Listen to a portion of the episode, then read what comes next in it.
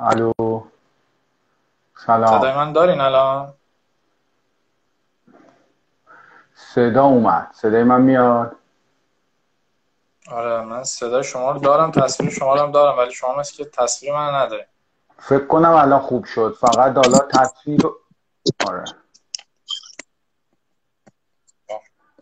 من یه آره افقی که می‌کنیم یه ذره تنظیمش سخت‌تر میشه.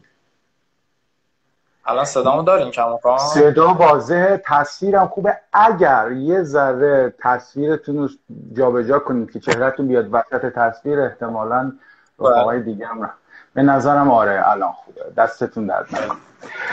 اه، خب سلام خدمت شما و ممنون از اینکه دعوت منو قبول کردین. مخصوصا که می‌دونیم تاز ازادارم هستین تسلیت ارز می‌کنم خدمتتون.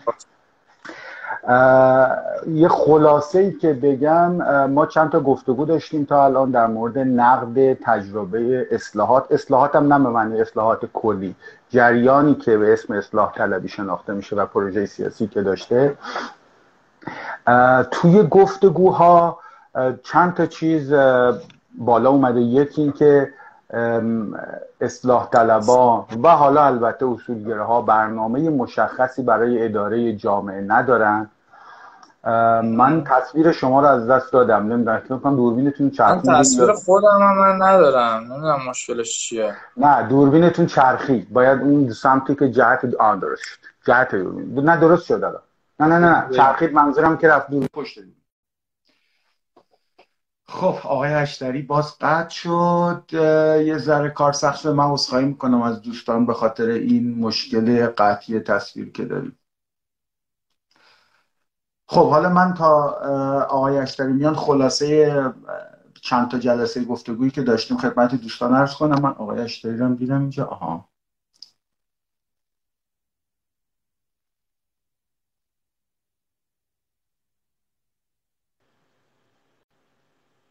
من امیدوارم که دیگه مشکلی پیش نیاد. آره آره. جهت دوربینتون دستتون خورده بود دوربین پشت موبایلتون روشن شده بود.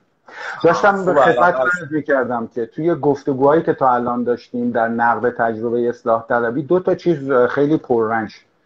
یکی این که اصلاح طلبا و اصولگراها علل اصول برنامه مشخصی برای اداره جامعه ندارن البته در دو زمینه اصلاح طلبا یه ذره ایده های مشخصی دارن خیلی برنامه مشخصی است یکی در سیاست خارجیه که ایده اینه که ما اگر تنش‌زدایی کنیم تنش‌زدایی هم یعنی که سر به سر کسی نذاریم پسر خوبی باشیم انگار ناظم جهان کاری به کارمون نداره. ایده حالا من دارم سادهش می‌کنم. ایده کلی اینه.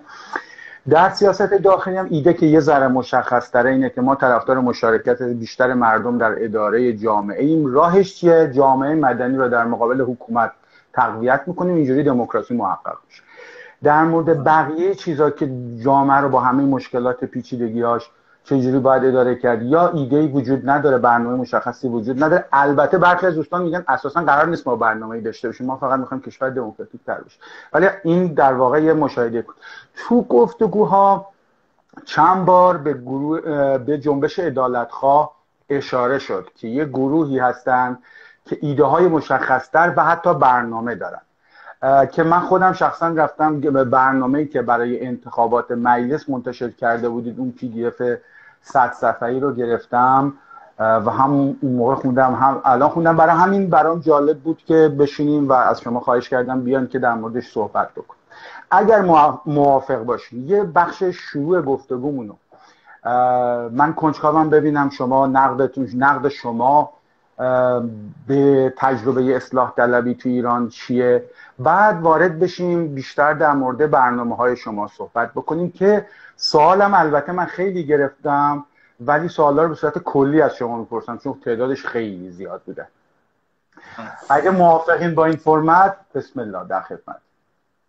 بسم الله الرحمن الرحیم. من خیلی خوشبختم از اینکه در خدمت شما هستم. انشالله این گفتگویی که با هم داریم یک گفتگو مثبتی باشه. این یه ساعت یک ساعت خورده که فرمودید وقت مهمون وقت مخاطبینتون رو قرار بگیریم. در رابطه با سوالا و بحث و برنامه هم سعی می‌کنم یه قدری حالا من بحث اصلاح طلبها اینا رو خیلی خلاصه بگم. زودتر به بحث خودمون برسیم که نگاه ما چیه. اون بخش خودمونم چون احتمالا تو سی چل دقیقه خیلی برنامه رو ریز نمیشه تمام ابعادش رو حرف زد و اینها یه بخشیشو با هم گپ بزنیم حرف بزنیم جدیتر. یه بخشایی رو سرفصلاشو مشخص کنیم ارجاع بدیم به یه فرصت دیگه گفته بود چون من یه ذره این کامنت هایی که مخاطبین صفحتون گذاشته بودن در مورد گفتگوهای قبلی که داشتین و خوندم تقریبا همه به اتفاق نظرشون این بود که گفتگوها نصفه نمونه توی ساعت و 20 دقیقه جمع نمیشه. بخشی می‌گفتن که کی قسمت دومش هست بخش بعدیش هست یه دیگه. برای اینکه حالا اون مقداری که امروز صحبت می‌کنیم و یه جنبندی کنیم بقیه رو سرفصلاش مشخص کنیم. بگیم این مثلا پنج محور برنامه یا این پنج تا حوزه دیگر رو ارجاع بدیم به یه گفتگو دیگه. به نظر مثبته چون یک ساعت و 20 دقیقه که می‌خوایم با هم گپ بزنیم اگر یه رو 20 دقیقه شد در مورد نگاه ما به جریان اصلاحات و اینا حرف بزنیم اون وقت یه 40 دقیقه فرصت داریم که در مورد کل صد صفحه و دغدغه‌های ما و اینا حرف بزنیم که ما وقت کمی. حالا سعی می‌کنیم اینجوری مدیریتش کنیم. یعنی به نظرم جای بحث بیشتر داره. حتما می‌تونیم قرار بذاریم مفصل تر صحبت کنیم. چون به نظرم من حالا بهش که رسیم صحبت می‌کنیم. خیلی نکات جالبی داشت. برنامه ای که شما منتشر کردین. حالا در موردش حرف می‌زنیم. اول خب حالا من کنجکاوم بدونم که انتقاد شما به عنوان جبهه جنبش عدالت خواه به تجربه اصلاح طلبی تو ایران چی ببین به صورت خلاصه و مختصر بگم به لحاظ شکلگیری و اینا والا نگاه ما این هست که بالاخره جریان اصلاحات و اصلاح طلبی و حالا جریان دوم خورداد و اینا رو اگر ریشهش رو مثلا سازمان مجاهدین انقلاب و اون نگاه های چپ ده شست و اینا بدونیم خب ریشه یه ریشه ایدئولوژیک آرمانخواه عدالت طلب برابری خواه ضد امپریالیست اینا بوده به لحاظ ریشه ای و اینا. ولی که خب دچار دگردیسی های جدی شد دیگه. یعنی تا موقعی که جریان اصلاحات به معنی که ما الان می‌دونیم یعنی جریان دوم خورداد متولد بشه یه سری اتفاقاتی رخ داد یه سری اتفاقات تو فضای داخل بود. بالاخره دعواهای امنیتی تو داخل نهادهای امنیتی درگیری ها دعواهایی که تو فضای روحانیت و اینا شکل گرفت دو دستگی ها یه بخش خب جوش خوردن یه بخشی از این جریان آرمانخواه با جریان تکنوکرات های دولت آقای هاشمی و حالا اون چی که الان تو ایران تو ادبیات عدالت خوابش لیبرال ها اینا میگن. حالا اصطلاحا مثلا عنوانش رو شاید بچه های این جریان جدید عدالت اینا می‌ذارن جریان مسلحت نظام. این شکل گیریش که خیلی حالا تاریخچه‌ای و اینا نمی‌خوام حرف بزنم می‌خوام یه آره من اینه که یه چیزای مشخص‌تر در موردش صحبت کنم. من عذرخواهی بکنم آره. پیشا پیش ممکن از حد معمول بیشتر بپرم تو صحبت شما. شما هم البته می‌تونید همین کارو بکنید عذرخواهی می‌کنم. لطفا شما. بعدا آره این منجر به جریان اصلاحات و اینا شد دیگه. تو حوزه های جدی بنای تجدید نظر جدی در حوزه های اساسی فکری و اینا شکل گرفت. از طرفی هم که خب این نگاهایی که داریم میفرمایین در رابطه با آمریکا در رابطه با فضای داخل فضای بیرون و اینا خیلی ناشی از یه دنیای گفتمانی جدید نبود. من حسم اینه که فضای کلی اصلاحات و اینا یا آنتیتز درون حاکمیتی بود. یعنی یه برخورد نفی با هر چی که حاکمیت هست ما نیستیم. یعنی موضوعی تقابلی اینجوری تو حوزه‌های اساسی تجدید نظرها مبنای فکری نداشت. یعنی این نگاهی که میگین مثلا در رابطه با تنش زدایی و این بحثا تو سیاست خارجی خیلی مبانی نظری نداره همونجور که اشاره کردیم میگن کلا حاکمیت بنا رو گذاشته برای دعوا با آمریکا. ما با آمریکا دعوا نداریم. اینکه دقیقا حالا پلن شما چیه؟ اساسا مبارزه با امپریالیسم رو قبول دارید یا نه؟ و اساسا مفهوم استعمار استثمار اینا رو به رسمیت می‌شناسید یا دارید در مورد یه استراتژی جدید در یه تاکتیک متفاوت حرف می‌زنید یا نه اینا رو خیلی توش تعمیق نشدن خیلی حرفای جدی نزدن الان هم ندارن اون موقع هم نداشتن. شما الان مثلا توییتا نگاه های مثلا چهره های اصلاح طلب مثل آقای تاجزاده دیگران و اینا رو که دنبال کنید یه موزه این که ما با اینا نیستیم و مثلا یه موزه آنتیتزی در همه موضوعات و اینا اظهار نظر و عمل کرده اینجوری فهم میشه. که مثلا هر کاری حاکمیت می‌کنه این ما نیستیم. ما چیز دیگه این متفاوت تری است از این اوضاع خب یه بحث جدی عدالت خواه با اصلاح طلب هم اینه که اساسا مفهوم عدالت اجتماعی و مفهوم نابرابری و مفهوم فساد اقتصادی که به شکل جدی گریبانگیر ما بود اساسا جایی نداشته تو گفتمان دوم خرداد اصلاح طلب اینا خود آقای خاتمی هم که خب تو چندی مرحله تو صحبت ها جدی الان من دنبال می‌کنم بحثاشون رو میشنوم که میگن ما باید یه بازنگری کنیم. مفهوم عدالت و عدالت خواهی و امثال هم رو در رابطه با اینکه ما الان باید در توسعه اقتصادی جدی حرف بزنیم ما توسعه سیاسی رو انقدر پررنگ گفتیم که در مورد نابرابری فساد چیزهای دیگه حرف نزدیم. خب اینا موضوعات مخفول اون دوران بوده و اساسا جایی نداشته نه تو گفتمان نه تو دغدغه ها اینا. یعنی این پایینیا و این کسایی که حالا عینا دور بودن دور موندن از از آرمان ها و وعده ها و شعارهایی که انقلاب داده بود و اینا اساسا حرف جدی در مورد بازگشت به اون مسیر و به اون بدهی که انقلاب داره به یه بخش جدی از جامعه اینا. خب تو ادبیات کمرنگ بوده. خب این مشخصه که با فضای عدالت خواهی و با ادبیات عدالت اینا تعارضای جدی داره این حوزه ها و این بحث. البته همونجور که می‌دونیم وقتی ما داریم در مورد اصلاح طلب اینا حرف می‌زنیم یه پک واحد حرف نمی‌زنیم. انقدر تنوع و تکثر و اینا وجود داره. تعریف مشخص وجود نداره. ضمن اینکه اصلا مانیفست و مرامنامه و چیز روشنی هم وجود نداره که ما بدیم دقیقا داریم چی رو نقد می‌کنیم. چون انقدر آدمای زیاد و جریانای متکثر وجود دارن که بخششون با این نقدا همراهن ولی خودشون اصلاح طلب می‌دونن. بخشیشون اساسا این نقدا رو بر نمیتابن قبول ندارن و اینا. چون میگم تکس واحد و ادبیات روشنی وجود نداره. خیلی امکان نقد وجود نداره نه اینا رو بقیه جریان سیاسی تو کشورم همینجوریه. مثلا ما آقا که می‌خوام در مورد اصولگرا حرف بزنیم هم نمی‌دونیم داریم در مورد کی حرف می‌زنیم در واقع. یه سری تعاریف ذهنیه با یه سری مصادیق ذهنی که اون مصادیق هم خودشون با هم تعارضای جدی و تفاوت‌های جدی دارن. یه پک گفتمانی کلی چرا اینجوری شده؟ یعنی دو, دو تا جریان سیاسی تو کشور داریم که خیلی هم ظاهرا چالش دارن. توش که میرین اصلا برنامه مشخصی نیست که بخوای مقایسه کنی.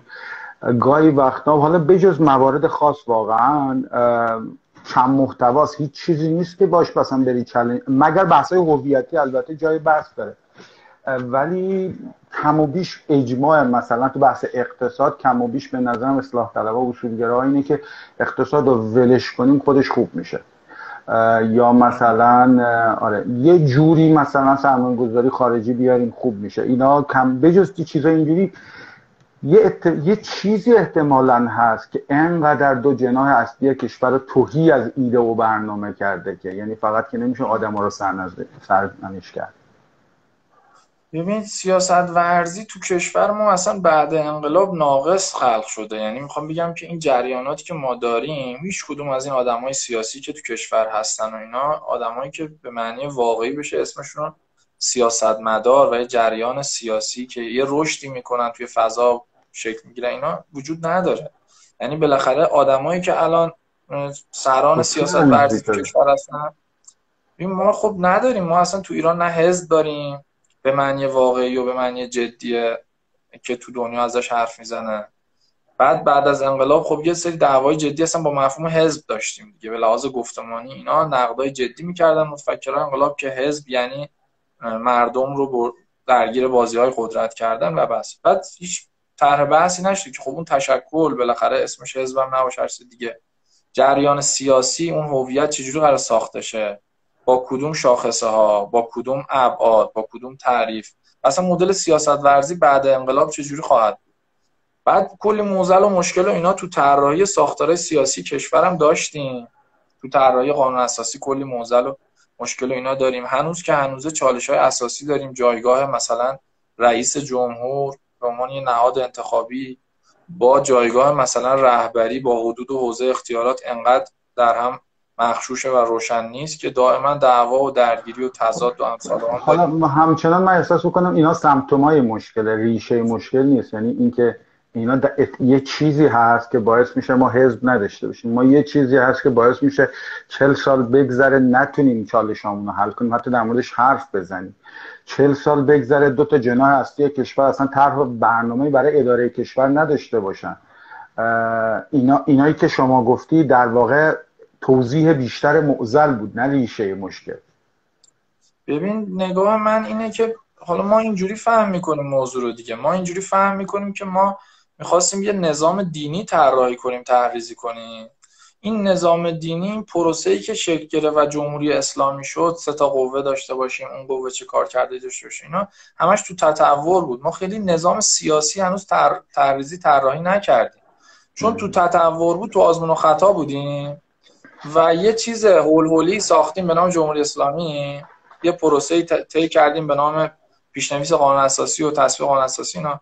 7 ده سالم درگیر ترور و جنگ و اینا بودیم. بعد تعارضای جدی دعوای جدی در حاکمیتی که رئیس جمهور از کشور فرار کنه و اتفاقات دیگه. بعد از ده سالم یه بازنگری اولیه کردیم. گفتیم خب این مسیری که اومدیم یه بازطراحی می‌خواد این قانون اساسی هول که نوشتیم. و این باید یه اصلاحات جدی بشه. حالا یه سری کارا انجام دادیم دیگه. مثلا سپاه یه پروسه هایی طی کرد.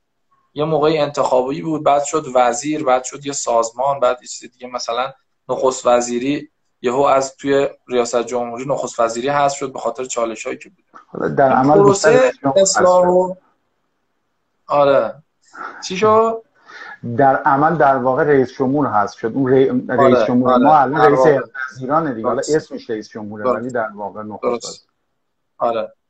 بعد این اتفاقا صورت گرفت. بعد خب باید دوباره بازنگری می‌کردیم همه جای دنیا 7 سال یه بار 7 10 سال یه بار. قانون اساسی چیز وحی منزلی نیست که از آسمون مثلا افتاده باشه و یه تقدسی داشته باشه. اینا یه برنامه عمل کارکردیه که اینو هی آسیب شناسی می‌کنن که گره هاش کجاست چالش هاش کجاست. کجاهاش قابل اجرا نیست کجاهاش داره نقض میشه و چیزای دیگه. میساق هی update میشه متمم می‌خوره اضافه میشه تو همین. بعد ما این مرحله متوقف شد یعنی دچار یه رکودی هستیم از 67 خب باز کرد نظر رکود شده؟ گویی که ما یعنی یه جای کاریه که اساسا فکر کردن و یه سعی خطای جدیدی کردن یه جایی متوقف شد. اساسا حرف زدن از تغییر قانون اساسی خب یه مدتی جرم بود. یا اینکه دعواهای انتخاب سیاسی به یه سمتی رفته که آدما الان به نام برنامه اصلاح طلبا باید ثابت کنن که ما خیلی منتقدیم. اصولگراها باید من ثابت کنن ما خیلی مدافع نظامی. ولی هیچ در مورد اینکه حالا به رئیس بشیم چیکار می‌کنیم حرف نمی‌زنه. یه داینامیکی ما رو به اینجا رسونده که در مورد مسئله ها دیگه حرف نمی‌زنیم. حالا چه قانون اساسی باشه چه بودجه باشه چه هر چیز دیگه ای باشه. فهمیدم. ببین از دید من موضوع خیلی تک عاملی اینجوری که دنبال یه جواب سوال دو کلمه میگردی اینا نمیشه بحث کرد. ما در همه موضوعات وقتی حرف می‌زنیم تو مثلا چرا به انصداد رسیدیم؟ چرا نمی‌تونیم خیلی تو اون حوزه فکر کنیم؟ چرا نمیشه حرف زد؟ چرا تو اون حوزه محدود شده؟ آزادی عدالت استقلال چیزای دیگه. یه بخشایش خب این سیر تطور تاریخیه که طی کردیم و باید ببینیم. مثلا چالش های نظام تو ده شست بلایی که منافقین سر نظام آوردن انفجارات ترورا و مسائل دیگه توی به شکل جدی بسته شدن فضای سیاسی کل کشور تا الان. و ترس حاکمیت از اینکه باز کنه خیلی فضا رو و اجازه بده به فعالیت ها جناها. مثلا امنیتی شدن اعتراضات سنفی کارگرای هپکو و کارگرای هفت تپه الان هنوز به فعالیت های جریان چپ تو ده شست و اینکه تعقیب توقیم خود اسلحه دست می‌گرفتن و اینا تاثیرگذار بود یعنی فکر امنیتی که تو کشور شکل گرفته یه ریشه تاریخی طی شده داره. خیلی با یه تک واژه اینا نمیشه فهمش. مثلا شما فرض کن همین بحثی که در نمود دولت دوران اصلاحات و اینا می‌کنی اتفاقی که تو دوران اصلاحات رخ داد چون حاکمیت خیلی باز کرد فضا یعنی شکلگیری مجلس ششم شکلگیری خود دولت آقای خاتمی. اینا خب یه فضای بازی بود که اینا اصلا تونست تو ساختار سیاسی بروز و ظهور پیدا کنه اینا. ولی که خب اتفاقاتی که تو اون دوره رخ داد فضای رسانه‌ای حاکم فضای امنیتی حاکم دعوای نهادهای امنیتی با هم و فضایی که ایجاد کرد یه مقدار زیادی تو عملکرد بعدش تأثیر گذاره یعنی این ترسی که الان حاکمیت داره مثلا از خود عدالت خواه جونسا میترسیم یا اینا بعدا دوباره یه چیزی مثل دوم خورداد نشن زیرا به همه چی رو بزنن. سر کار که میان یه ذره فضا رسانه‌ای باز بشه اینا در مورد ساختارها و اقتصاد و اینا خیلی هم یهو مثلا در مورد اسمت و اهل بیت و قرآن و تشیع همیشه زیر سوال ببرن دعوا بشه قوم با تهران و بعد کفن پوشا و بعد مسائل دیگه. این تو برخوردی که الان می‌کنن با عدالت خواه خب عملکرد اصلاح طلبا موثر تو موضوع. یعنی می‌خوام بگم که بالاخره اینا رو باید یک وقتی تاریخی دید. اتفاقاتی که صورت گرفته حالا ببین من موافقم با اجازه بده من چند تا نکته دیگه هم داشت اضافه کنم. به نظر من این این که چیزی گفت نکته دقیقه. در واقع سیستم امنیتی ما در برخورد با گروه تروریستی شکل گرفته.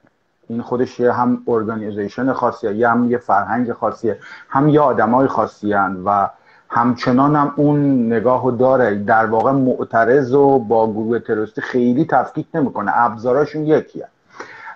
همون جوری که یه دانشجو معترض رو می‌گیرن یه تروریست رو می‌گیرن و تبلیغاتشون هم همونه رفتاراشون هم همونه. ولی فقط هم این نیست. بخشی از طرف دعوای سیاسی از نظر من از نهادهای حاکمیتی استفاده کرد. یعنی ما درست حزب رو محدود کردیم ولی بخش های مختلف حکومت شد حزب. یعنی مثلا دانشگاه آزاد شد حزب یک کسی بسیج شد حزب یک کسی چون می‌دونم استانداری نقش حزب بازی می‌کرد. یعنی و این این هم به نظرم توی این قفل کردن گفتگو تاثیر داشته. یعنی در واقع یک سری از دعوا از نهادهای امنیتی استفاده می‌کرده. یه چیز دیگهش که خیلی هم البته ربطی به حکومت نداره به نظر من ایده تغییره که یکی از دلایلم که ما الان برنامه نداریم اینه که همه تغییر رو منوط می‌کنن روزی که همه چی خوب شد. اون آدم خوب اومدن سر کار سیستم خوب شد اون موقع در مورد مشکلات حرف میزن این ایده ایده چپای خیلی قدیمه که میگن ما چجوری می‌خوام می‌خوام چپ کنیم سیستم فاسدو کارش اینه که ما به نارضایتی ها دامن بزنیم نارضایتی رو دور هم جمع کنیم. فوکس اینه. در نتیجه حل مسئله در گویی که تاخیر انداختی کار بیخودیه انقدر اوضاع خرابه که بیمعنی تو.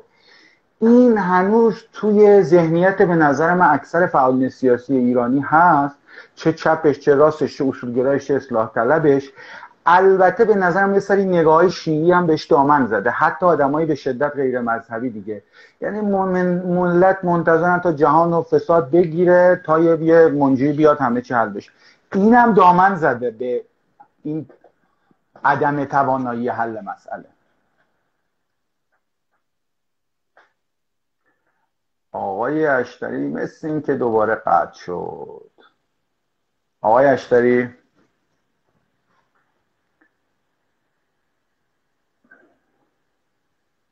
آقای اشتری عزیز.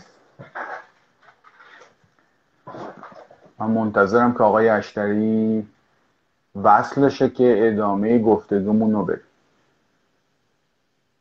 یه لحظه شما قطع شدیم. آره اگه کامنت رو من کامنت رو در واقع نمی‌دونم چجوری ببندم نه. کجا وصل ببندیم؟ روی نظرات این بر... می‌زنیم بسته شدن کامنت ها رو می‌زنیم. که اگه ببندیم فکر کنم گیری که تو تصویر داریم بهتر میشه. والا من چنین option ی به من آه یه لحظه. Turn off the comment حیف شد که گفتگو حالا. بله. من خواهی می‌کنم. بسیم که برای که ویدیو راحت. حالا ببین بذار از اینجا یه ذره چیز کنیم. این همه اینها دست به دست هم داده که آدما درگیر مسئله نشن. بحثا یا تو بحثای هویتی مونده و مثل بحثای روزنامه های فوتبال شده. کلکل استقلال پرسپولیس و از این چیز بحثا شده. از این جهت کار شما جذابه. من امروز قبل از گفتگومون رفتم search کردم که ببینم که برای انتخابات یا اتفاقای دیگه گروه های دیگه چه برنامه دادن. و تقریبا می‌تونم بگم برای حالا برای انتخابات ریاست جمهوری گذشته کاندیداهای چیزایی رو copy paste چسبوندن به هم یعنی حالا خیلی هم برنامه نیست. برنامه وجود نداره. از این جهت به نظرم کاری که شما کردید کار درخشانیه. کار درخشانی از این جهت که کپی پیست کار چیزای کارشناسی اداری نیست. در واقع یه جهت در اداره کشور. و ایده های مشخص داره. یعنی هم نه فقط و برنامه های مشخص داره که خیلی مایلم که در موردش حرف بزنیم. من یه نکتهشون یعنی یه بخشی از کار رو می‌خوام که بیشتر توسعش بدیم توی وقتی که داریم. اونم جدا از نکات خیلی خوبیش که میشه در موردش حرف زد. به نظرم مثلا در مورد خصوصی سازی خیلی خوب تحلیل کردی. علل حساب تعطیلش کنید تا بهتر کنید اما اگر نه خیلی برنامه مشخصیه نمیفهمش چیزی که یا مسئله ای که در مورد فساد چون من یکی از پیشفرزان وقتی قبل از اینکه برم برنامه های شما رو که خب یه عده حالا هی افشاگری خب که چی؟ حالا هی هر روز چهار نفرم افشا کردی ده تا دیگه فاسد میاد. چی مشکلی حل نمی‌کنه برای من خیلی جذاب بود که توی برنامه شما توسعه داده شده که آقا تضاد منافع اینایی که آدما اینا فساد ایجاد می‌کنه نمیشه کاریش کرد. یا مثلا قسمتی که در مورد شفافیت توضیح داد. این تضاد منافع هم خیلی مسئله بغرنجی ها یعنی ما یه دوره رئیس اتاق بازرگانی تهران رئیس دفتر رئیس جمهور بوده. یعنی یه چیز عجیبیه. خیلی چیز عجیبیه. یا اینکه طرف انتخابات خودش عضو شورای نگهبانه. یعنی نهاد ناظر یه عضوش توی انتخابات داره دعوا می‌کنه. این هر دوتاش هست. اینا رو به نظرم برنامهتون فوق العاده است. چیزی که به نظرم جاش کمه سیستمی دیدن بعضی از مشکلاته در واقع پالی... سیاست گذاری که می‌کنی همیشه سیاست گذاری خوب مطلق نداریم. هر شما هر کاری که می‌کنی عده بازنده داره یه عوارضی داره. یه عوارضی داره و بعد توضیح داد که اون عوارضش چیه و چجوری هندلش می‌کنید و چرا اشکال نداره یا این قایبه یا یه جاهایی تو بعضی از نکات به هم نمی‌خوره. من می‌تونم مثلا مثال بزنم برای شما. مثالیش که خب خیلی خوب به نظرم توسعه پیدا کرده مسئله تورم. تورم از سال 53 تا الان ما تورم دو رقمی داریم تو کشور. یعنی نیم قرن دست کردیم تو جیب کسایی که دارایی ندارن ورداشتیم دادیم به کسایی که دارایی دارن. دیگه چیزی بیشتر از این نمی‌تونست شکار و دعوا هم شده فلانی خوبه فلانی بده. برنامه شما به خوبی توضیح داده که آقا مهمترین دلیل اینه که شما حجم پایه پولی کشور رو زیاد بکنید. تازه اونم نه اون قسمتی که بانک مرکزی برای نیازهای دولت میاد می‌کنه که اونم البته هست. ولی اونجایی که بانک های خصوصی در واقع پول تولید می‌کنن با وام دادن. خب این میشه فهمیدش. و توضیح پیشنهاد کردید که ما در هر صورت تولید پول بجز برای تولید ممنوع. اوکی خب روشنه. ولی عوارض داره این حرف. عوارض داره یعنی که وام ازدواج چی؟ همین وامی که ما الان داره دولت می‌خواد بده به کسایی که می‌خوان ودیه خونه بدن. این وام الان داره میاد توی نقدینگی دیگه. یعنی یه حجم عظیمی از پول. چرا هم میگن وام؟ چون در واقع پولی نیست دیگه فایل اکسله می‌زنن به حساب طرف. یعنی در واقع که چیزی خلق نمیشه که آسونه وام میدن.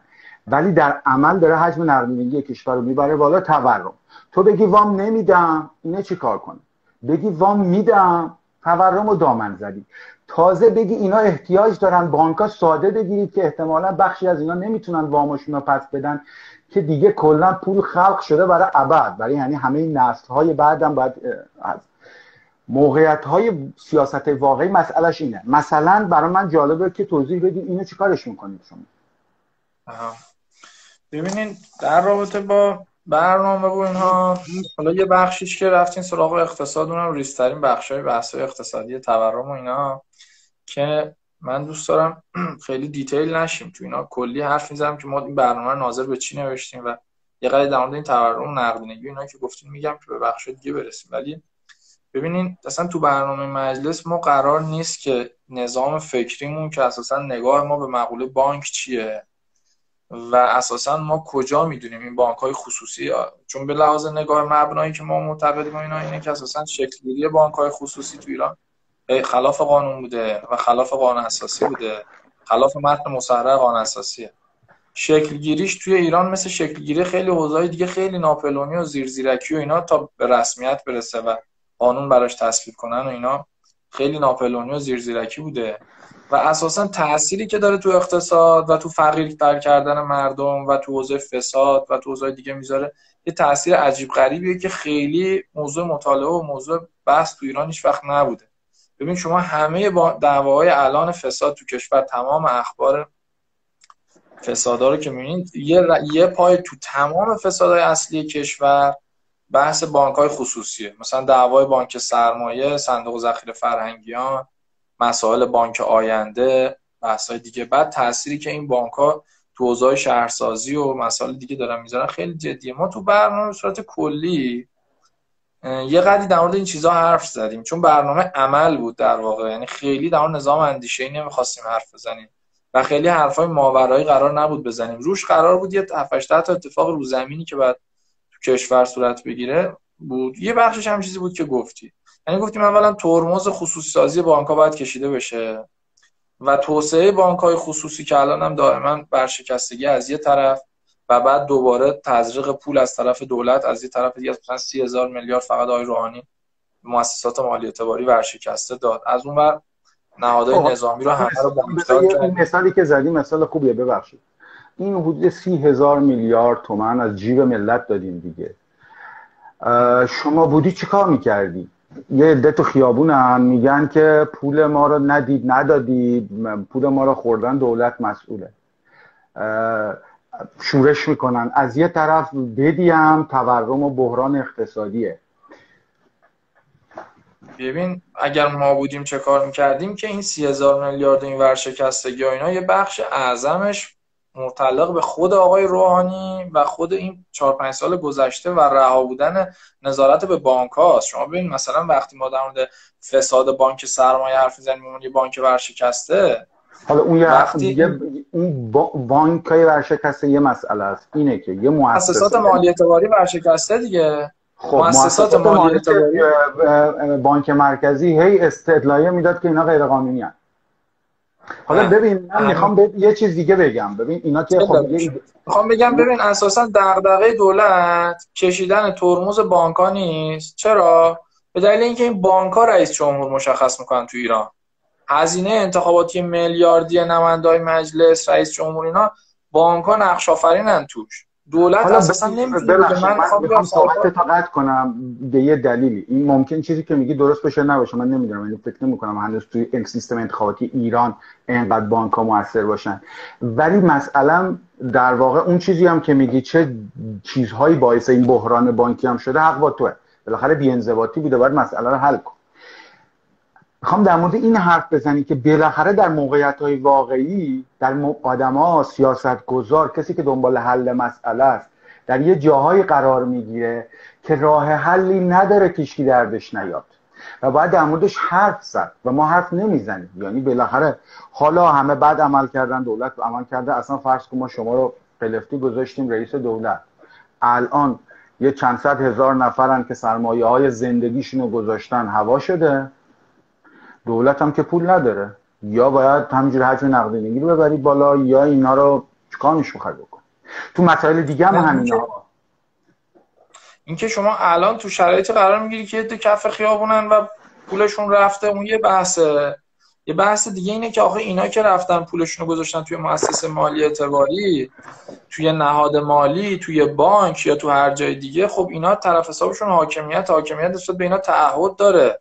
شما خب. نمی‌تونی 6 7 سال بانک رو ول کنی به حال خودشون و عدم نظارت روی بانک ها مثلا شما فرض کنید تو پرونده بانک آینده تو پرونده بانک سرمایه و امثال هر سال 7 هزار میلیارد زیان انباش دوباره داره رو صورت های مالی اینا اضافه میشه. و دولت هم اینا رو رها کرده به حال خودش. یعنی اگه سال پیش مثلا سال 96 ترمز دستی بانک سرمایه میکشیدن 11 هزار میلیارد زیان انباشته داشت. بعد سال 97 18 هزار میلیارد داره. سال بعد مثلا 20 چند هزار میلیارد داره. من به شما میگم حاکمیت وظیفه داره اینا رو نظارت کنه و ترمزشون رو بکشه و صورتهای مالیشون که یه بانک توی مثلا ایران ولی می‌خوام بهت بگم که حالا بذار موضوع این بحث شاید عوض کنی بهتر بشه. می‌خوام بگم شما اصلا نقش نهاد حاکمیتی رو نادیده می‌گیری؟ میگه هر کی اونجا قرار بگیره مجبور یه پولی تزریق کنه به این نه. کسایی که زیان بده بره. من به شرطی که تو نوعی بگی. بگی که من یه سیایه راهحلایی دارم. یه عوارضش ایناست. از نظر من تا وقتی عوارض راهحلاتو نمیگی یا متاسفانه نگاه سیستمی نداری یعنی هم نظارت به بانک هم یه عوارضی داره. حالا اینجا خیلی شما عوازش روشنه میشه صحبت کرد. یا داری سر ملت رو چیز می‌کنی دیگه؟ یعنی داری کلا می‌ذاری سر ملت؟ نه اینا خیلی روشنه که اینا یه بخش به بحث روشنی وجود داره. اونجا تو اون بخش انفال اینا گفتیم. یه حرف اساسی کلی وجود داره یه خطیه که عدالتخواه دارن میگن که ما قائل به توزیع عمومی ثروت جامعه هستیم. خب، نفت ما گاز ما و امثال هم تمام پروسه صندوق توسعه و این اتفاقات که ما براش ایجاد کردیم کلی منشأ فساد شد و امثال هم باید به صورت عمومی توضیح بشه و جامعه باید از طریق مالیات اداره بشه. با این ادبیات کلا این ساختار بانکی که ما داریم این دستی که دولت تو جیب بانک ها می‌کنه این تولید نقدینگی که داره می‌کنه این توزیع رانتی که دولت مثلا دولت تو ایران یعنی نهادی که توزیع رانت می‌کنه. چون اساسا مردم باشن نباشن بمیرن زنده باشن. اینا اصلا دولت با اینا کاری نداره. دولت چاه نفت داره و داره با نفت اداره می‌کنه جامعه رو. و با نفت امتیاز میده ارز 4200 میده غیر میده هر دیگه میده. و دولت اصلا این نهادی که توزیع رانت می‌کنه تو ایران. و خب، وقتی که دولت که دستش تو جیب مردم بره. چجوری میشه مسئله؟ چجوری میشه دولت کلا دولت کلا باید از طریق مردم کشور اداره کنه. یعنی ثروت عمومی بین مردم توزیع میشه نفت و گاز و همه چیز. و از طریق مالیات جامعه رو اداره می‌کنه. مثل همه جای دیگه دنیا. هر چی که جا... کشور ثروت عمومی داره باید به صورت مساوی بین مردم تقسیم بشه. و دولت از طریق مالیات رو درآمدا جامعه رو اداره کنه. مثل همه جای دنیا به نداره روشن و قابل دفاعیه و خب بحثم زیاد شده در موردش. من اینجایی که میرم سراغش به خاطر اینکه به نظر من شما مرحله اول رو که مشکلات شناسایی کرده باشید یه راه حلتون رد کردید.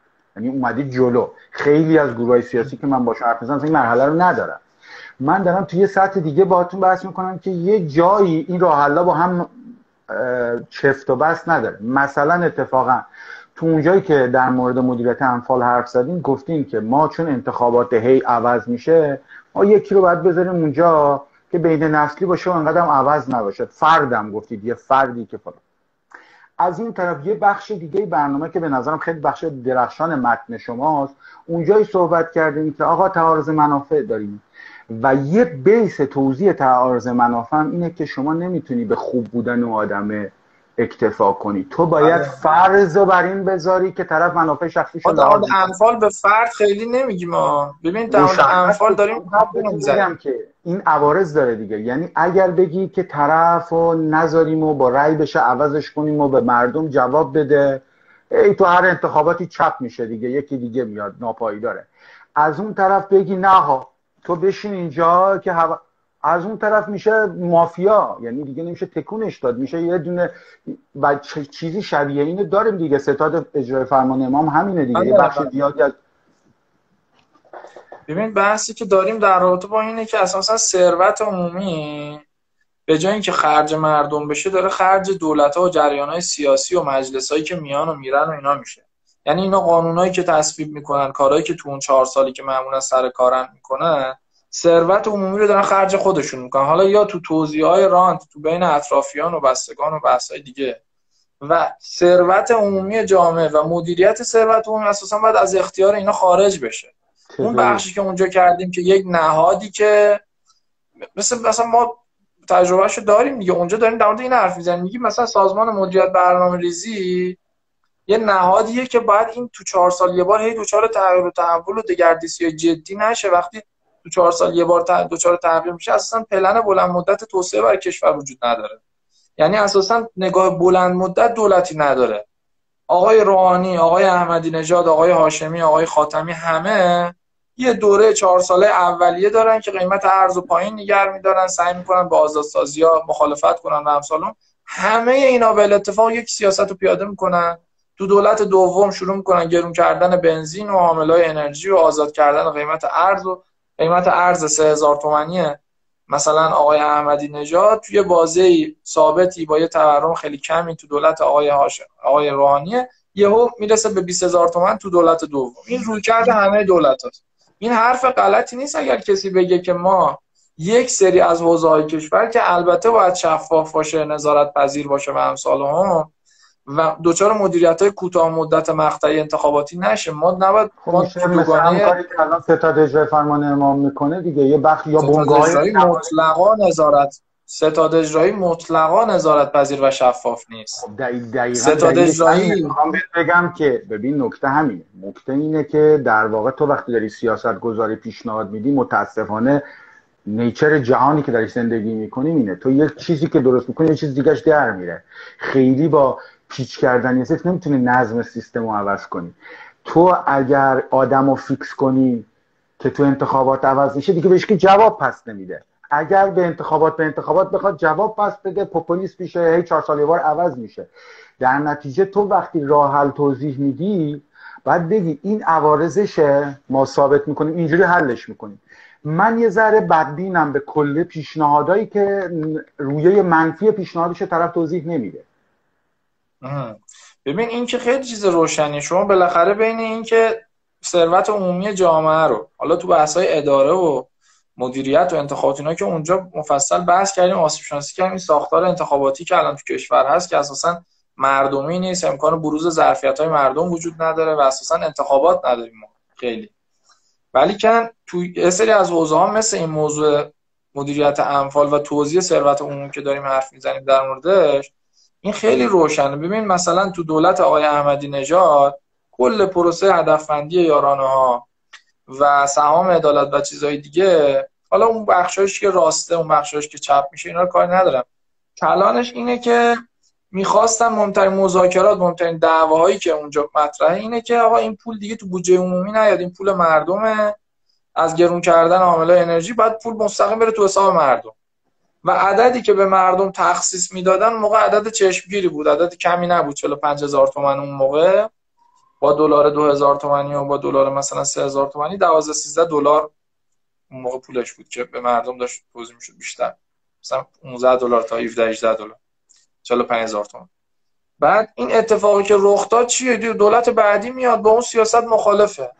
قیمت ها سر جاشه گرونی سر جاشه ولی که توزیع ثروت عمومی سر جاش نیست. و تصمیم می‌گیره که ثروت عمومی توزیع نکنه. و تصمیم می‌گیره یارانه ها بعد 8 سال ببخشید به نظر بحث... پیچیده تره. ببین اون چرا تصمیم می‌گیره توضیح نکنه؟ خب به خاطر اینکه می‌خواد تورم رو بکشه پایین پول نداره. می‌خواد تورم رو بکشه پایین نقدینی پول نداره این کارو می‌کنه. داره در واقع یه چیز رو میده یه چیز رو بگیره. روشش بود که تورم رو کنترل کنه و کرد. چهار سال تورم کنترل تورم 50 درصد سال, سال آخر آقای احمدی نژاد و روز 10 درصد و حتی یه سال فکر کنم رفت زیر 10 درصد. اون این تورم موقتی مدل این تورم کنترل کردن موقته چون با بالا بردن پای پولیه. یه فنریه که رها میشه. احسن. بعضا دولت ها دولت ها به زور من خب ببین ببین نکته اینه. این که ما پول بدیم مردم من می‌فهمم و من طرفدارشم. ولی اگه بگی پول بدیم مردم و همزمان بنزین رو گرون نکنی در واقع این ترازوه با هم نمیجه یه جایی داری کلاهبرداری می‌کنی دیگه. باید پول چاپ کنی. یا قیمت رو ببری بالا. اینا از ریاکشن جامعه میترسن. در واقع دولت ها چرا همشون قیمت ها رو سرکوب می‌کنن دور دوم ول می‌کنن؟ چون همشون میترسن از واکنش جامعه پوپولیستیه. نیگر میدارن انتخابات که رد کردن ولش می‌کنن چون دیگه نمیچرخه. و کسی که می‌خواد مسئله رو حل کنه باید بگه آقا ما این کار می‌کنیم اونجا اون درد می‌گیره. هیچ کاری وجود نداره که بکنیم هیچ اون درد نگیره. اصل خب نقد من اینه. نه منطقا که تو هیچ کدوم از اینا شکی نیست. آخه تو برنامه عمل کسی اینا رو نمی نویسی که من اگر این کارو بکنم اینجا شما درد می‌گیره. معمولا افقو نشون میدن. میگن من ما اگر این کارو کنیم اجمالا مسئله محرومیت و مسئله فقر و امثال یه بخش اساسیش به خاطر این نیست که تو کشور پول نیست. به خاطر اینکه منابع به صورت مساوی توضیح نمیشه. از ته سیستان بلوچستان کارتون خوابای زابل یه سهمی تو نفت دارن تا خود شیلنگ ها که رو نفتن تا تهرانیا تا بقیه این بعد منابع به صورت مساوی تقسیم بشه. ثروت اون کشور صورت مساوی تقسیم نمیشه. اینا بعد از چهل سال از انقلاب سهمشون هنوز یه ریالانه 45 هزار تومانی که 4 5 سال دارن می‌گیرن. این بدیهیات موضوع دولت منابع رایگان دستشه یه چیزی که باز خوب تو برنامهتون توضیح یه بخشی از این ساختار قدرتی که اجازه میده پول رو بین نفت رو بین یه عده‌ای تقسیم کنیم دیگه. حالا یکی بهش قیر میدن یکی بهش دلار دلار 4200 یه پدیده عجیبی ها. یعنی به یه عده گفتیم پول یه دلار رو بده دو دلار مفت بگیر. و اینا اصلا یه پدیده عجیب است. من فکر می‌کنم سرم سوت می‌کشه. اصلا این حجم فساد آشکار که به نفعش یه حالا می‌دونی که این یکی دوتا نیست. یعنی ما کلا کشور رو داریم اینجوری اداره می‌کنیم. رانت پتروشیمیا فولادیا اعداد ارقام چند هزار میلیاردی که هی داره توضیح میشه. این با که ساخته میشه ما میریم مثلا یه ویلا خراب می‌کنیم نشون میدیم که اینجا داره چیز میشه. این از این توزیع رانتیه که داره روزانه حاکمیت خب می‌کنه همون می‌خوام بگم. یه, یه رو... هست دیگه. یعنی این توزیع امتیازهای ویژه در کشور وجود داره. که توی اقتصاد خیلی واضحه ولی از توی سیاست شروع میشه. یعنی همون چیزی که در مورد انتخابات گفتیم مکانیزمی که ما اجازه میدیم کی بره تو مجلس کی نره تو مجلس. کی استاندار بشه کی استاندار نشه. اینا یه بخ در واقع ادامه تقسیم این منابع. من چیزی که برام باز تو برنامهتون جالب بود اینه که توی در مورد انتخابات حرف زده بودیم که مدل فله که الان چیز میشه رد صلاحیت میشن. حالا هم پیشنهاد اصلاح قانونیتون هم جالب بود. اگه به نظرم حالا خود توضیح بده. من دوباره بازگو نکنم. نکته ای که شما در مورد پروسه این که آدما چجوری وارد تصمیم گیری در مورد همین که ما چجوری منابع رو تقسیم بکنیم بشن. ببین ساختار اون چیزی که ما می‌فهمیم اینه که این ساختار بیقواره انتخاباتی که امکان بروز ظرفیت های مردم نداره و در انحصار و در رانتیه که داره جمهوری اسلامی به جریان های اصلی قدرت اصلاح طلبها و اصولگرا هم سالم میده. چیزیه که اتفاقا چون همه جریان های سیاسی ازش بهره مندن و ازش بهره می‌برن اساسا کسی دعو اصلاح جدیشو نداره. به خاطر همینه که شما دیتیل بحث های اصلاحی ساختار انتخاباتی از اصلاح طلبها هیچ وقت به شکل جدی منتشر نشده و اصلا هیچ حرف جدی وجود نداره. ته حرفا در مورد رد صلاحیت ها نظارت استصوابیه اونم متعلق به مجلس سوم و اتفاقات بعده. یعنی تو دوره قبلش مثلا توی دوران خط امام و که مثلا آقای محتشمی وزیر کشور نامه می‌زنه در مورد حزب نهضت آزادی به امام چیزای دیگه. اونجا اینا معترض نیستن. خودشون تو جایی که اساسا حق خودشون می‌دونن و حالا مدلی که وجود داره مدلش عوض میشه البته بعدش. ولی که می‌خوام میگم ته به تو کشور همیشه در اون نظارت استصوابیه مثلا شما این ساختار انتخاباتی مجلس ما انقدر معیوبه. مردم اسلام شهر با نیم میلیون جمعیت اساسا حق داشتن یه نماینده تو مجلس رو ندارن. ولی کن کلی حوزه انتخابی ما داریم. الان تو کشور که زیر 50 هزار نفر جمعیت دارن الان و یه نماینده تو مجلس دارن. اینا بدیهیات بیادالتی ساختار انتخاباتی که اگه قرار نیست نماینده با نسبت جمعیت توضیح بشه. چرا یه نفر می‌تونه توی منطقه 5000 نفری بیاد وارد مجلس بشه؟ ولی تو اسلام شهر کسی نمی‌تونه وارد مجلس بشه. چرا؟ چون اسلام شهر رو انداختن سر تهران. 12 13 میلیون جمعیت مجموعه استان تهران و ری و ایناست اسلام شهر همه با همه و اینا همه با هم باید سی نفر رو بدن و اساسا نخبه اسلام شهری جوون اسلام شهری که بتونه از ته اسلام شهر تا سر لواسون و پوستر و کاغذ دیواری و اینا کنه وجود نداره کسی بتونه با همچین هزینه پول و هنگفت و اینا وارد انتخابات بشه. واسه خاطر این همه باید منتظر باشن که بالاخره ببینن یه دونه سهم تو کل سی نفر اصولگراهای اصلاح طلبا به یه اسلام شهری که حالا یه ارتباطی داره مسئول دفتر یکی از آقایون اصولگرای اصلاح اینا میدن یا نه. این ساختار بیقواره بخشی از اعتراضاتی که تو اسلام شهر صورت می‌گیره. تو های تهران صورت می‌گیره و همسالون یه بخشش ایناست که اینا صدای اصلا سیاسی نمیشن اصلا. نمایندگی ندارن. و این حوزه انتخابی این ساختار انتخاباتی به شدت فاجعه باره. حالا تو تهرانش که مشارکت این قدرم اومده پایین و اینا یه بخشیش رو باید اینجوری فهم کرد. یعنی مثلا تو مجلس قبلی که لیست امید بود یا مجلس کنونی که لیست اصولگرا رأی آورده خیلی از این نمایندای مجلس رو واقعا توی تهران اصلا کسی نمی‌شناسه یعنی اینا تو خیابون راه برن اساسا مردم اینا نمی‌شناسن. چون مردم اینا نمی‌شناسن اساسا مسئله نمایندگی معنا پیدا نمی‌کنه. چون نماینده موقعی که من نماینده رو کامل می‌شناسم زیر ذره دارم عملکردش و کارکردش رو ازش می‌تونم سوال کنم مطالعه حالا ببین... اینی که من تو خیابون ببینمش اصلا نمیشناسمش این ساختار انتخاباتی بی است دیگه که می‌خوام بگم از آسیب شناسی حوزه های شروع میشه. به نظرم خیلی مفصل. من پیشنهاد می‌کنم واقعا بچه ها برن بخونم قسمتی که شما توضیح دادین به نسبت جمعیت نماینده انتخاب شده که بخشی از واقعیته. بالاخره طرف نمایندگی نمیشه اصلا یکی از دلایلی که مشارکت تهران کمه اینقدر انتخابات نمایندگی نمیشن. ولی از یه طرف فقط هم این نیست. یعنی این هست حتما به نظرم. یه بخشیش هم اینه که اساسا نحوهی که شورای نگهبان نظارت می‌کنه اسمش هر چی می‌خواد بذاره. اصلا این به نظرم دعوای آخوندی لفظیه. اینه که اساسا اجازه این که ما دعوای اساسی جامعه رو تو انتخابات داشته باشیم وجود نداره. اساسا این که فلان کار بکنیم یا فلان کار دعواش نمیاد به انتخابات. یکی از دلایلی که سال 92 به نظرم انتخابات با وجود اینکه اون سالام سالهای سختی بود انتخاباتش گرفت اینه که دو تا روش متفاوت اداره جامعه رو مسئله مثلا سیاست خارجی اومدن دعوا کردن. یکی گفت من میرم میبندم. این آسیب شناسی اصلاح طلبانه است. خب شما چی متحدین که شورای نگهبان یعنی همه هستن شورای نگهبان هست نمی‌کنه همه گرایش ببین ما در مورد نظارت استصوابی و شورای نگهبان و اینا تو اون جا مفصل گفتیم خوندی شما؟ اینجوری نیست که من رفع اتهام اینا کنم. ولی ارزمینه میگم ببین شما شورای نگهبان در حوزه انتخابی گشتسالان همه رو تایید صلاحیت کن. تو این انتخابات از بهایی سلطنت طلب برانداز همجنس باز اصولگرا اصلاح طلب ولایت مدار حزب همه رو تایید صلاحیت وقتی خب شما نه شفافیت از یه ذره یه ببخشید یه ذره اگر حرفت یادت نمیره. می‌خوام بگم اصلا همین دیسکورسی رو که شروع کردی اینه که ما اینایی که داریم رد صلاحیت می‌کنیم حواستون باشه یا بهایی سلطنت در واقع از شورای نگهبان رقابت اسم لیست ادالت رد صلاحیت شده. رئیس ستاد ادالت خواه سخنگوی ادالت خواه رد صلاحیت شما چجوری منو انگلیسی با من حرف من سخنگو شورای نگهبانم اینجا. عرضم اینه میگم ببین وقتی تک عاملی می‌بینی ما داریم در مورد شفافیت هزینه‌های انتخاباتی حرف می‌زنیم. میگیم توی آمریکا شما می‌تونی بری کلیک کنی ببینی ترامپ از کدوم شرکت های اسلحه سازی تا کدوم شرکت های نفتی تا کیا پول از انتخابات دادن.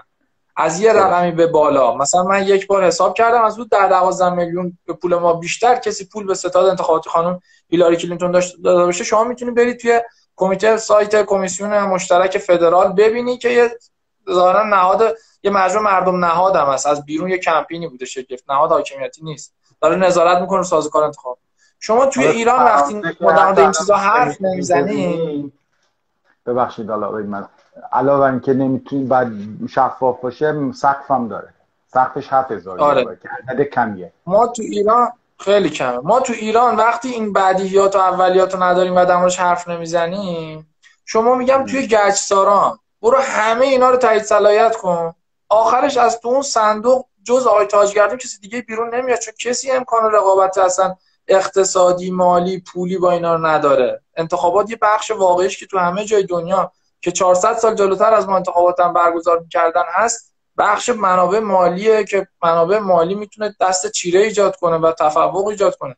چون در هر سازوکار انتخاباتی با هر مدل تایید صلاحیتی به جز اصولگراها و اصلاح که به لحاظ تاریخچه گذشته به منابع مالی وصلن و از یه رانتی برخواه تو تهران کسی نمی‌تونه تو تهران 12 13 میلیون با اینا رقابت کنه.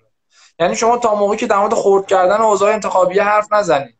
در مورد شفافیت منابع مالی حرف نزنید. در مورد سقف داشتن از این انتخابات تو کشور حرف نزنید. و فقط در مورد نظارت استصوابی حرف بزنید. و همه آسیب شناسی این باشه همین مسیری بوده که اصلاح طلبا رفتن و هی در مورد حرف چون من یه عکت سیاسی اینو می‌بینم. برای اینکه بگن آقا ببین های حاکمیت ما مظلومی ما رو خفه می‌کنه ما رو حذف می‌کنه اینا یه هویت میساخت و بعد مردم میساخت و یه جریان میساخت که بتونن تو انتخابات رقابت کنن.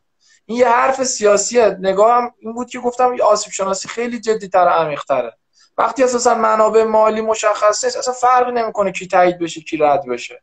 وقتی که انتخابات شکل می‌گیره اول و آخر. تکاملی کردی به نظرم دوتاش حرف شما درسته. نه میگم یه پک آسیب شناسی انتخابات آره یه پکه. اون پکه توش شفافیت هزینه انتخابات داره توش خرد کردن اوضاع انتخابیه داره. اینکه ما توی یه تهران 12 13 میلیون یه دونه انتخابات پاریس که تو جامعه وجود داره تو انتخابات هم باشه یه بخشی از پک هست دیگه. آره آره حتما. جریان این نگاه رو اونجا توضیح دادیم که به نظر من یه بخش جدی از جامعه یه بخش زیادی از جامعه حس می‌کنن که حاکمیت یک طرف دعوا تو انتخاباته. حاکمیت یک داور بیطرف که داره انتخابات برگزار می‌کنه نیست. حس می‌کنن که حاکمیت الان گزینه داره. میان به اون یکی گزینه رأی میدن اصلا برای اینکه گزینه حاکمیت رأی نیاره بعضا. مثلا رأی آوردن آقای روحانی بدون گفتمان بدون برنامه بدون هیچ چیزی صرفا به خاطر اینه که مردم حس می‌کنن حاکمیت یه گزینه داره می‌خواد اونو رئیس جمهور کنه میرن به یکی رأی میدن. حالا حسا یه اساس نیست که بالاخره یه اساسی داره دیگه. حتما حتما. من نگاهم اینه قبلا هم گفتم الانم میگم خیلی روشن مثلا من خودم تو انتخابات مجلس به عنوان خودم سخنرانی کردم گفتم آقا این حس که من دارم می‌کنم و احتمالاً بخش زیادی از جامعه هم می‌کنه که همه جامعه بستن همه رسانه ها نهادها دست به دستن آقای غالبوف رئیس مجلس کنن تو کشور. خب این حسی که من می‌کنم و به عنوان یه اکتیویست سیاسی احتمالاً بخش جدی از جامعه هم می‌کنه. اینا غلط نیست الزاما در مقابل این تحلیل نیستم. من حتما بخش جدی از برخوردهایی که شورای نگهبان می‌کنه با جریان ها نهادها اصلا مدل غیر شفاف شورای نگهبان رو واجد آسیب شناسی جدی می‌دونید که شورای نگهبان اساسا تمام پروسه رد و تایید صلاحیت ها اونایی که بر میگردن اونایی که بر نمیگردن اینایی که تایید میشن اصلا معلوم نیست کجا صحت سنجی شدن. مدارک تحصیلیشون چیزای هزار جور مشکل داره. کل پروسه رو پروسه فسادزایی می‌دونم چون به شدت غیر شفافه. ولی که می‌خوام میگم ادبیات که کلا هر وقت در مورد انتخابات حرف می‌زنه میگه نظارت استصوابی و یه وجب عمیقتر نشده در آسیب شناسی انتخابات تو کشور ما که ما چقدر عقبیم از دنیا. الان شما ببین مثال زدم که ما توی تهران 12 13 میلیون کلا یک حوزه انتخابی ایم. و آره. مثلا شما می‌دونید که عموم شهری پاریس نمی‌دونم 20 تا حوزه انتخابی هست یا چند تا. آره هر منطقه یه نماینده بیشتر نداره. این کوچیک کوچیک آره ما اینجا حالا یه چیزایی توی... دارم که به نظرم جالبه. در واقع لیستا به نسبتی که درصد آرامیارن از تو لیستشون میره تو مجلس. برای اینه که کسی که از کوچیکه 15 درصد کلا هست نشه دیگه مثلا 15 درصد. حالا یه به نظر نکته جالبی بود بعد شد دوباره آقای گفتیم. یعنی مثلا یه بخشی از آسیب شناسی ساختار انتخابات اینه که اساسا کرسی ها داره اکثریت چون یه ساعت رو رد کردیم قطع میشه. یعنی من مجبورم قطع کنم. من دوباره ولی live رو run می‌کنم که ما گفتگومون وسط ناقص نمونه. باش الان ادامه بدم یا قطع می‌کنم نه الان همیانا خودش قطع می‌کنه ولی من قطع می‌کنم زودتر. دوباره میام بالا.